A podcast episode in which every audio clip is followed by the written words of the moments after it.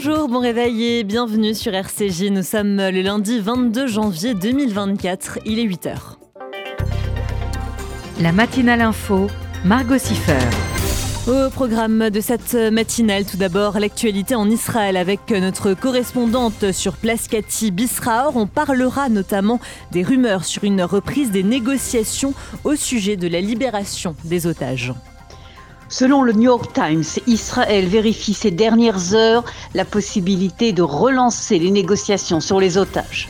À 8h15, Patrick Martin-Genier, politologue, professeur à Sciences Po et spécialiste des questions européennes, sera à notre micro. Et puis, en fin d'édition, Jérôme Attal reviendra comme chaque jour sur une date de l'histoire juive. Il y a 80 ans, jour pour jour, Franklin Roosevelt créa une agence gouvernementale pour venir en aide aux Juifs le World Refugee Board. Je vous l'explique dans un instant. Voilà donc pour le programme et l'on débute tout de suite cette matinale avec un point complet sur l'actualité. Le journal sur RCJ.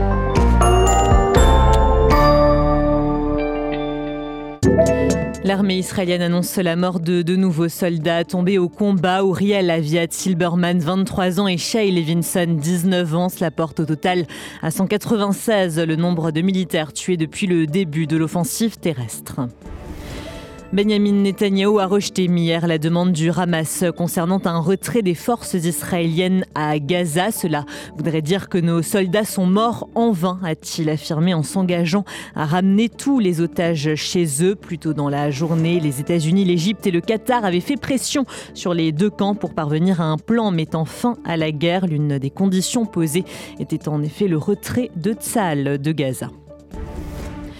Entre 20 et 30% des terroristes du Hamas à Gaza auraient été éliminés par les forces israéliennes. C'est en tout cas ce qu'affirment les services de renseignement américains. Ils précisent que l'organisation terroriste dispose encore de ressources suffisantes pour attaquer Israël pendant plusieurs mois. De plus, face à la pression des États-Unis, l'État hébreu a retiré récemment plusieurs milliers de soldats de Gaza en choisissant une approche plus ciblée. Eli Chtiwi, le père d'Idan, toujours détenu en otage, a entamé il y a quatre jours une grève de la faim pour protester contre l'absence de progrès dans les négociations concernant la libération des captifs. Comment est-ce possible que les gens reviennent à la normale comme si de rien n'était, comme s'il n'y avait pas d'otages et que nos soldats n'étaient pas morts s'est-il interrogé. C'est une première depuis le 7 octobre. Tzal a publié hier une vidéo montrant les conditions de détention inhumaines des otages à Gaza. On y voit notamment des cellules de prison avec des barreaux sans lumière du jour, sans eau courante et avec très peu d'oxygène. On aperçoit aussi des matelas, des sacs de couchage ou encore une kitchenette insalubre, le tout dans un tunnel enfui dans le sol. L'armée israélienne a publié hier une vidéo montrant l'intérieur d'un tunnel à Khan où des otages étaient détenus par le Hamas. L'entrée de ce tunnel se trouvait à l'intérieur d'une maison d'un terroriste, précise Tzal. 20 captifs y auraient été enfermés à différents moments de la guerre. Des dessins de la jeune Emilia Aloni, 5 ans, qui a depuis été libérée, ont aussi été retrouvés. Le Hamas a rejeté hier la possibilité de libérer les derniers otages possédant la nationalité russe. Nous avons décidé qu'il n'y aurait rien de nouveau dans la libération des prisonniers tant qu'il n'y aurait pas de cessez-le-feu global, a déclaré l'organisation terroriste. Pour rappel, l'Allemagne et la Hongrie avaient accordé la citoyenneté et délivré des passeports à certains otages dans l'espoir de faciliter leur libération. Polémique en Russie après les propos du ministère russe des Affaires étrangères qui accuse l'Allemagne de soutenir Israël en perpétuant, je cite, la politique de l'Allemagne nazie. Une déclaration qui intervient à quelques jours de la journée internationale de commémoration de l'Holocauste que la Russie a récemment exclue de son calendrier officiel. Israël a réagi en affirmant que cela représentait une banalisation de la Shoah et un préjudice causé aux victimes et aux survivants.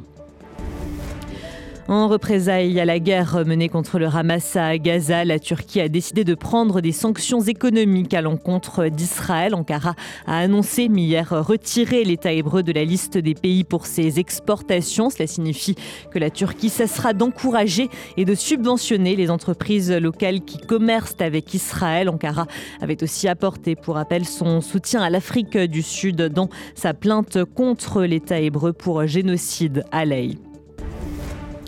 Nouvel incident antisémite à Londres où trois personnes d'une vingtaine d'années qui parlaient en hébreu ont été agressées par un groupe d'hommes dimanche à Leicester Square. Ils auraient aussi scandé des slogans comme Palestine libre et fuck les juifs. L'une des victimes a témoigné en racontant avoir appelé à dix reprises la police craignant pour sa vie mais qui ne s'est pas déplacée à temps. Le ministre français des Armées, Sébastien Lecornu, est arrivé hier soir en Israël. Il rencontrera ce lundi Benjamin Netanyahou, tout comme le ministre de la Défense ou encore le ministre des Affaires stratégiques. Il devrait aussi s'entretenir avec des proches d'otages français. Il s'était auparavant rendu euh, en Égypte et au Liban.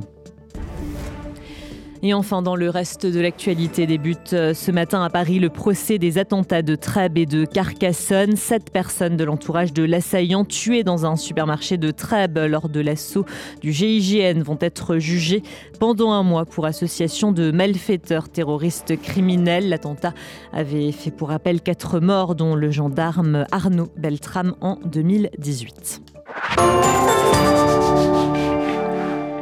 Vous écoutez RCJ, il est 8h06. Dans un instant, ce sera l'actualité en Israël avec notre correspondante sur place, Cathy Bisraor, avec notamment des rumeurs sur une reprise des négociations au sujet de la libération des otages. C'est le moment d'être meilleur. Envie d'apporter votre soutien à une cause qui vous tient à cœur? Venez rejoindre la formidable équipe de bénévoles du Fonds social juif unifié. Écoute de nos aînés, contribution à l'organisation d'événements, support administratif. Grâce à vous, le FSJU a la possibilité de continuer à mener à bien ses missions sociales, éducatives et culturelles. Mettez à profit vos compétences et partagez votre expérience en contactant Laetitia Ayoun au 06 80 50 69 88. 06 80 50 69 88. Moi, euh, oui, oui, je jette de l'argent par les fenêtres. Mais uniquement sur les autoroutes. Parce que sinon, je fais appel à Best Fenêtre. De la porte d'entrée à la pergola, en passant par les volets roulants, ils s'occupent de tout. Et comme ils sont qualifiés RGE Calibat, je suis tranquille. Ah, j'ai oublié de vous dire. Avec eux, je bénéficie même des aides de l'État. Particuliers, professionnels, collectivités. Best Fenêtre, 132 rue de Bagnolet, Paris 20e. 01 43 73 36 36. Best Fenêtre, la qualité au meilleur Le Centre d'art et de culture et le FSJU présentent Diasporama, regard sur le cinéma juif international. 17 films et documentaires inédits à voir en salle dans toute la France ou en ligne chez vous. Histoire, aventure, comédie, biopic. Diasporama, du 22 janvier au 5 février, le cinéma en salle ou dans votre salon. Toute la programmation est à découvrir sur diasporama.net, diasporama.net. Kobe Peretz, le lundi 22 janvier au Théâtre Mogador. Dans cette période tragique, retrouvons-nous avec le KKL de France pour partager un moment de solidarité. Les recettes seront entièrement consacrées à la reconstruction du sud d'Israël. Kobe Peretz, le lundi 22 janvier au Théâtre Mogador avec le KKL. Renseignements et réservations, kkl.fr et 01 42 86 88 88. kkl.fr 01 42 86 88 88. Bonjour, je suis Eva Sandler. Bonjour, je suis le père de Jonathan Sandler. L'attentat du 19 mars 2012 à Toulouse résonne encore dans nos esprits. Ce matin-là, mon mari et mes deux fils m'ont été arrachés. Pour que leur souvenir soit éternel, je vous attends nombreux au gala du Bête Sandler le mercredi 31 janvier 2024 au Centre européen du judaïsme à Paris. Pour que la terrible obscurité de ces événements laisse place à la lumière. Informations et réservations 06 19 84 83 39. Merci beaucoup. Faites-vous connaître, faites-vous entendre. Ouvrez une vraie visibilité à votre entreprise, votre association, votre projet. RCJ est là pour trouver avec vous la solution clé en main. Spot radio, campagne publicitaire, publi reportage, sponsoring d'émissions, nous serons à vos côtés pour élaborer ensemble la meilleure des stratégies pour vous faire connaître. appelez notre régie publicitaire au 06 03 47 98 36. Vous écoutez RCJ, les 8h09. On prend maintenant la direction d'Israël pour retrouver Cathy Bisraor. Bonjour Cathy. Bonjour Margot. On commence, Cathy, par faire le point sur les opérations militaires à Gaza. Oui, alors ce qu'il faut souligner, c'est que contrairement à ce que l'on entend euh, dans les médias internationaux, mais également d'ailleurs en Israël, qu'on s'approche de la fin de la guerre, c'est pas du tout ce que l'on voit, Margot, euh, sur le euh, terrain. En tout cas, depuis hier, on voit au contraire, et ce sont même des médias palestiniens qui donnent l'information, une intensification des combats dans toute la zone de Khan Younes, avec plusieurs unités de l'armée israélienne qui font ce que l'on appelle dans le langage militaire du travail chirurgical, c'est-à-dire ce sont des opérations qui progresse très lentement avec euh, à partir de renseignements très précis. On a vu ce fameux tunnel où avaient été détenus des otages qui a été euh, découvert et maintenant euh, détruit ce matin, ce fameux tunnel qui se trouve en dessous euh, du lieu d'habitation Khan de Sinoir et, de son frère euh, euh, Mohamed. Et il y a encore évidemment plusieurs dizaines et dizaines et dizaines de kilomètres de tunnels à détruire. C'est ce que dit le porte-parole de Tzal. Donc intensification en ce qui concerne Khan Maintenant, il faut suivre ce qui se passe à la frontière entre le nord et le sud de la bande de Gaza. Et là, il se passe quelque chose de très intéressant, ce que l'on appelle la frontière du fleuve Aza. on sait que le nord est sous contrôle de l'armée euh, israélienne. Il y a certes des poches terroristes ci et là, mais le Hamas ne contrôle plus le nord de la bande de Gaza. Et on voit maintenant depuis quelques jours que Tzal construit véritablement une sorte de, barrière avec des moyens électroniques, avec euh, des moyens d'observation de toute évidence pour empêcher le Hamas qui continue à contrôler une partie du sud de la bande de Gaza de revenir au nord. Et le dernier point à euh, souligner, c'est ce qui se passe dans la zone frontalière avec l'Égypte là euh, de Rafia. Là, il y a, comme on le sait, euh, plus qu'un million de Palestiniens et donc des opérations militaires d'envergure ne sont pas possibles, mais on voit euh, des opérations ponctuelles d'unités d'élite de l'armée israélienne dans toute cette zone frontalière avec l'Égypte, de toute évidence en coordination avec les autorités égyptiennes. En conclusion, il est clair que détruire une infrastructure terroriste qui a été construite pendant 16 ans, cela ne peut pas prendre trois mois, mais cela prendra encore plusieurs mois au moins pendant une grande partie de l'année 2024. On parle à présent, Cathy, de cet échange de feu intensif à la frontière nord d'Israël. Oui, j'ai presque envie de vous dire euh, la routine de la guerre sans le dire. C'est-à-dire qu'en fait, on voit euh, véritablement euh, des échanges de feu au quotidien. Et comme vous le dites, en effet, de plus en plus hier, il y a eu des échanges de feu véritablement intensifs. Même en ce moment même, il y a des tirs du Hezbollah en direction du territoire israélien et évidemment des tirs de représailles de, de l'armée israélienne. Mais ce qui est intéressant de voir, c'est que et les uns et les autres, aussi bien les Israéliens que le Hezbollah, vont presque jusqu'à la la ligne rouge, mais ne franchissent pas la ligne rouge. C'est-à-dire, encore une fois, euh, ce sont euh, des échanges très intensifs, et, mais ce n'est pas encore, et il faut espérer, peut-être pas une guerre ouverte. Il faut souligner qu'il y a encore en ce moment même des tentatives d'arriver à un accord diplomatique avec une implication des États-Unis et aussi de la France euh, entre le Hezbollah et Israël. Et enfin, Cathy, qu'en est-il des rumeurs sur une reprise des négociations au sujet de la libération des otages? Oui, alors là, c'est très intéressant parce que, euh, comme on sait, euh, les positions euh, sont vraiment à l'opposé, à 360 degrés entre Israël et le Hamas. D'ailleurs, Benjamin Netanyahu l'a dit hier. Le Hamas veut, c'est pas vraiment la libération de terroristes. Ils veulent évidemment la libération de terroristes, mais ce qu'ils veulent, c'est en fait la fin de la guerre. Ils veulent non seulement la fin de la guerre, mais ils veulent que Tsahal quitte entièrement la bande de Gaza et qu'il y ait des, des, des, garanties internationales pour que le Hamas reprenne le contrôle de la bande de Gaza. Vous pensez bien évidemment que c'est euh, des positions qui sont totalement inacceptables euh, du point de vue israélien. Et hier, Benjamin Netanyahu l'a dit. Euh, les positions du Hamas, c'est un non catégorique de, de, l'État d'Israël. Et pourtant, et pourtant, il y a en effet, comme vous le dites, des rumeurs.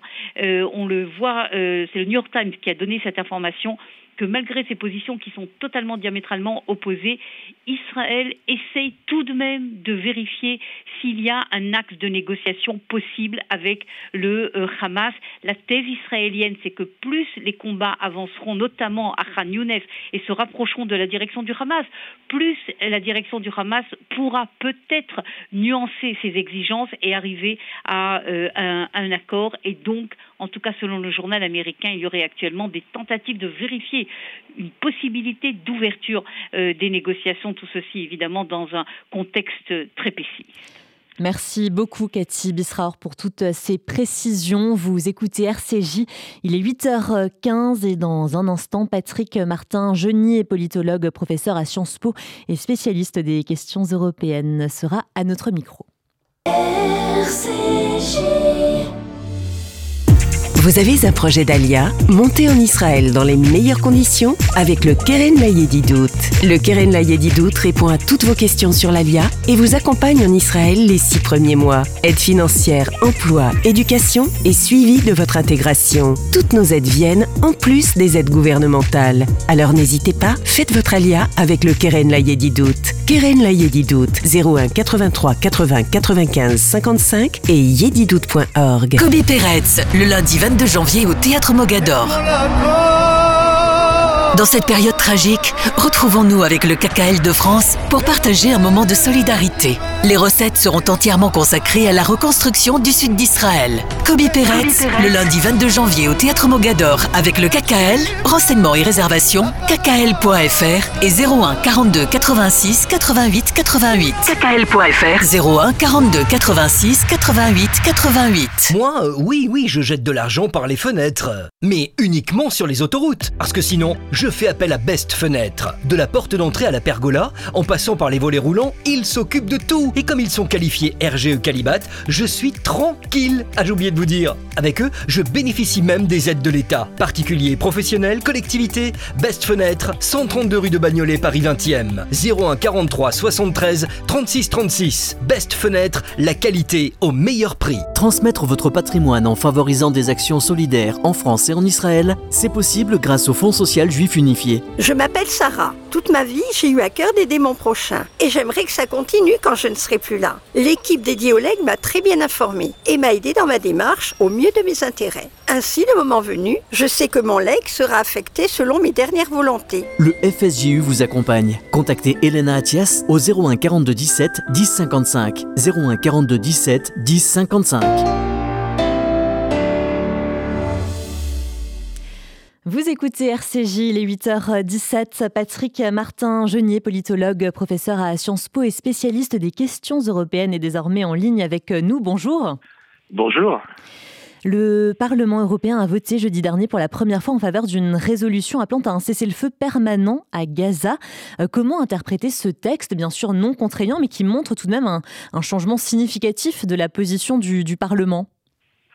Oui, c'est quand même une résolution qui est très favorable euh, à Israël et à son peuple, hein, comme c'est écrit dans cette résolution, euh, puisque c'est à l'issue d'un débat très important, mais aussi à l'issue d'un amendement qui avait été posé déposé par le Parti populaire européen, que cette résolution a été votée, euh, qui réclame effectivement un cessez-le-feu immédiat, mais à condition que la libération des otages intervienne sans délai et sans condition, d'une part, et d'autre part, que l'organisation terroriste Hamas soit détruite et annihilée, démantelée. Donc c'est quelque chose de très important, c'est une première, parce que c'est vrai que globalement le Parlement européen était très divisé, était plutôt sur la position des Nations Unies en demandant un cessez-le-feu et surtout en demandant, en exigeant l'arrêt euh, des bombardements sur les populations civiles, mais sans particulièrement viser euh, l'attaque terroriste du Hamas. Donc c'est une position notable, très importante, qui montre bien que le Parlement européen a une position très équilibrée et au global, on peut le dire, oui, favorable à Israël.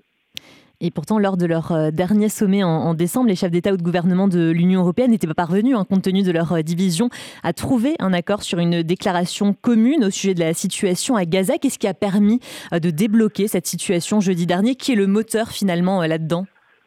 Je crois que hum, c'est une résolution qui n'aurait jamais pu être adoptée euh, si l'ensemble des partis politiques s'étaient pas mis d'accord sur euh, un texte de résolution. C'est au dernier moment, il faut le dire, euh, qu'une résolution a été déposée par la droite modérée, le Parti populaire européen, pour effectivement rajouter cet amendement au terme duquel, d'abord, il fallait condamner cette agression terroriste du Hamas du 7 octobre.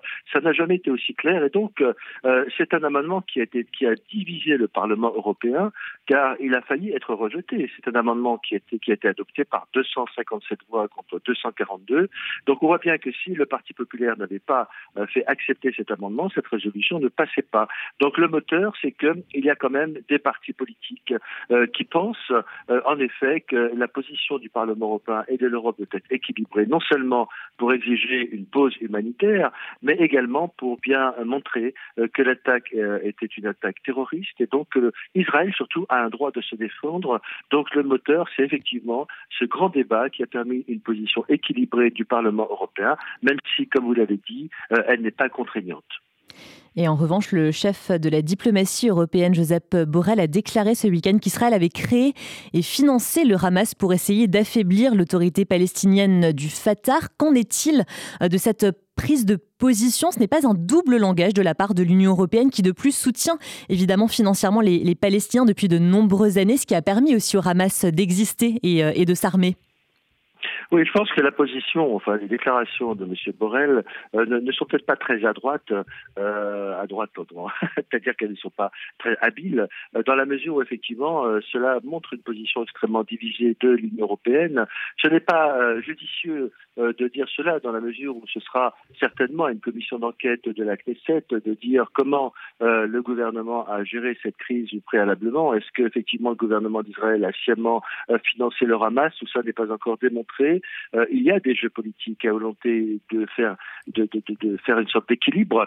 Euh, la volonté, je pense, d'Israël était surtout de protéger euh, le pays, mais peut-être effectivement on est allé trop loin dans le disons le dialogue avec le Hamas qui n'aurait pas dû avoir lieu. Mais ça, c'est une commission d'enquête de la Knesset qui le décidera. Il y a des débats d'ailleurs au sein de la société israélienne, au sein du gouvernement, mais en effet, c'est une position qui est un peu délicate, en ce sens aussi que l'Union européenne devrait avoir une, sens, euh, une sorte d'autocritique euh, dans le sens où effectivement la Commission européenne, l'Europe a considérablement financé l'autorité palestinienne et on sait aussi qu'une partie de ces fonds a été détournée vers le Hamas. Donc il y a une sorte de responsabilité collective et je crois que euh, M. Morel effectivement ferait bien d'être plus prudent dans ses propos et je crois que la résolution du Parlement européen c'est tout à l'honneur de l'Union européenne car elle était nettement plus équilibrée et montre effectivement qu'à l'avenir, eh bien si on doit financer euh, l'autorité palestinienne, il faudra être bien plus prudent sur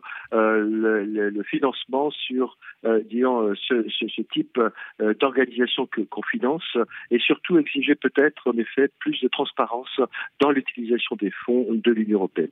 Et quels moyens existe-t-il d'ailleurs, s'il en existe, hein, pour l'Union européenne de vérifier vraiment que l'argent envoyé et l'aide humanitaire va bien aux civils et pas aux terroristes du Hamas? Ben ça, c'est la grande difficulté. Euh, il peut y avoir, euh, comme on le fait dans les pays en voie de développement, euh, des organismes qui sont chargés de distribuer l'argent euh, pour voir si on est certain que cet argent n'est pas détourné, mais c'est extrêmement difficile de le faire, euh, sachant, sachant que c'est l'autorité palestinienne qui, est, qui reçoit ces fonds. Il faut financer les fonctionnaires de l'autorité palestinienne. Patrick Martin. Pardon, il y a eu une petite coupure. Je, je pensais vous avoir perdu. non, non, du tout. Donc, il faut effectivement se donner des, des outils euh, qui peuvent être des, euh, des structures de l'Union européenne, des banques de financement qui pourraient être installées euh, donc à, auprès de l'autorité palestinienne, des inspecteurs de l'Union européenne pour s'assurer que les fonds ne sont pas détournés vers le Hamas. Mais comme vous savez, je pense que le Hamas est de toute façon euh, on verra bien ce qu'il en est. Il faut mettre en place des structures, des inspecteurs, des inspections, des organismes financiers, voire des banques qui pourront verser directement ces fonds euh, sous réserve qu'ils ne sont pas détournés. C'est quelque chose qui est très important, qui fait débat aujourd'hui euh, au niveau de la Commission européenne. Par ailleurs, Patrick Martin-Genier, des frappes américano-britanniques ont été lancées ce mois-ci contre les rebelles outils du Yémen qui mènent en mer Rouge des attaques massives contre des navires marchands présumés liés à Israël. Emmanuel Macron a déclaré de son côté que la France n'y a pas participé pour éviter l'escalade. Selon vous la bonne stratégie? A-t-il raison de dire que le sujet n'est pas militaire mais diplomatique? Écoutez, il faut distinguer deux choses. L'aspect euh, purement interne du Yémen, car on sait que les Houthis eh bien, détiennent un tiers du territoire du Yémen et sont en conflit avec le pouvoir central. Donc ça, effectivement, c'est plus un problème politique interne, euh, un problème diplomatique.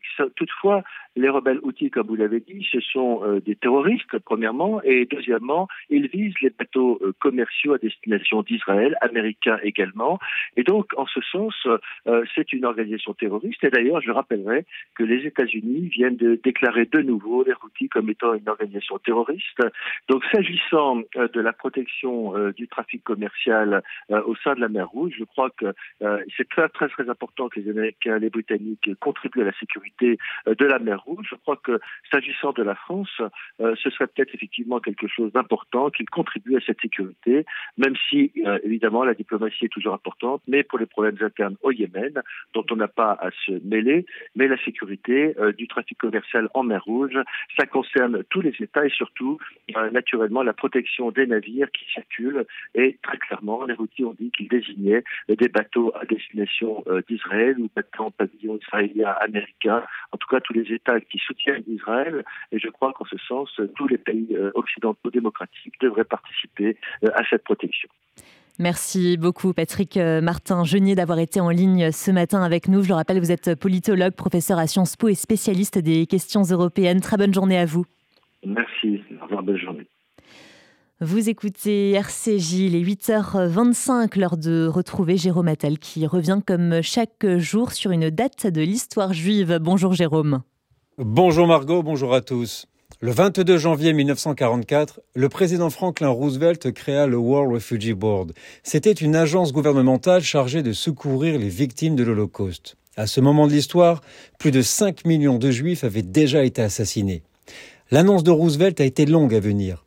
Au cours de la première décennie de sa présidence, car il avait remporté deux élections consécutives, le président américain a tenté de sortir le pays de la Grande Dépression et de préparer une nation isolationniste face à une guerre inévitable. Pour conséquence, les États-Unis ont fait peu de tentatives pour s'opposer au régime nazi avant le déclenchement de la guerre. Entre 1930 et 1940, il n'y avait pas de politique d'asile. Les passagers du MS Saint-Louis en sont un parfait exemple. Cependant, on doit rappeler que les réfugiés juifs représentaient plus de la moitié d'une immigration totale aux États-Unis. Entre 1933 et 1945, 200 000 juifs y ont immigré. Mais le peuple américain ne souhaitait pas d'augmentation de l'immigration. Au contraire, il voulait la diminuer. Dans un sondage réalisé immédiatement après la nuit de cristal, 72% des Américains s'opposaient à davantage d'immigration de réfugiés juifs. Un sénateur, qui dirigeait un journal antisémite, souhaitait entourer les États-Unis d'un mur si haut que pas un seul réfugié ne puisse l'escalader. En novembre 1942, après le débarquement des Alliés en Afrique du Nord, les Américains prirent enfin conscience de la politique bestiale d'extermination des nazis. Après 14 mois de manifestations et de diverses pressions, Roosevelt créa le War Refugee Board. Sauver les Juifs est depuis ce jour devenu la priorité des États-Unis. L'agence, avec l'aide de Raoul Wallenberg, réalisa l'une des plus célèbres opérations de sauvetage de l'Holocauste.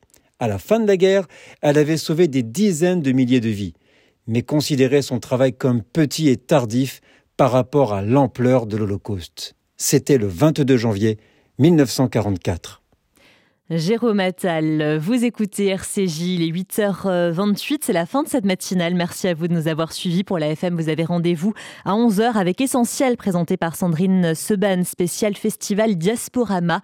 À midi, Sandrine Boudana, directrice du département communication de l'Université de Tel Aviv, sera à notre micro. Et puis, à 13h, ce sera le lunch by Noé, présenté par Philippe Alévi et consacré à l'humour juif. Voilà donc pour le programme. Je vous souhaite une très bonne journée à l'écoute de RCJ.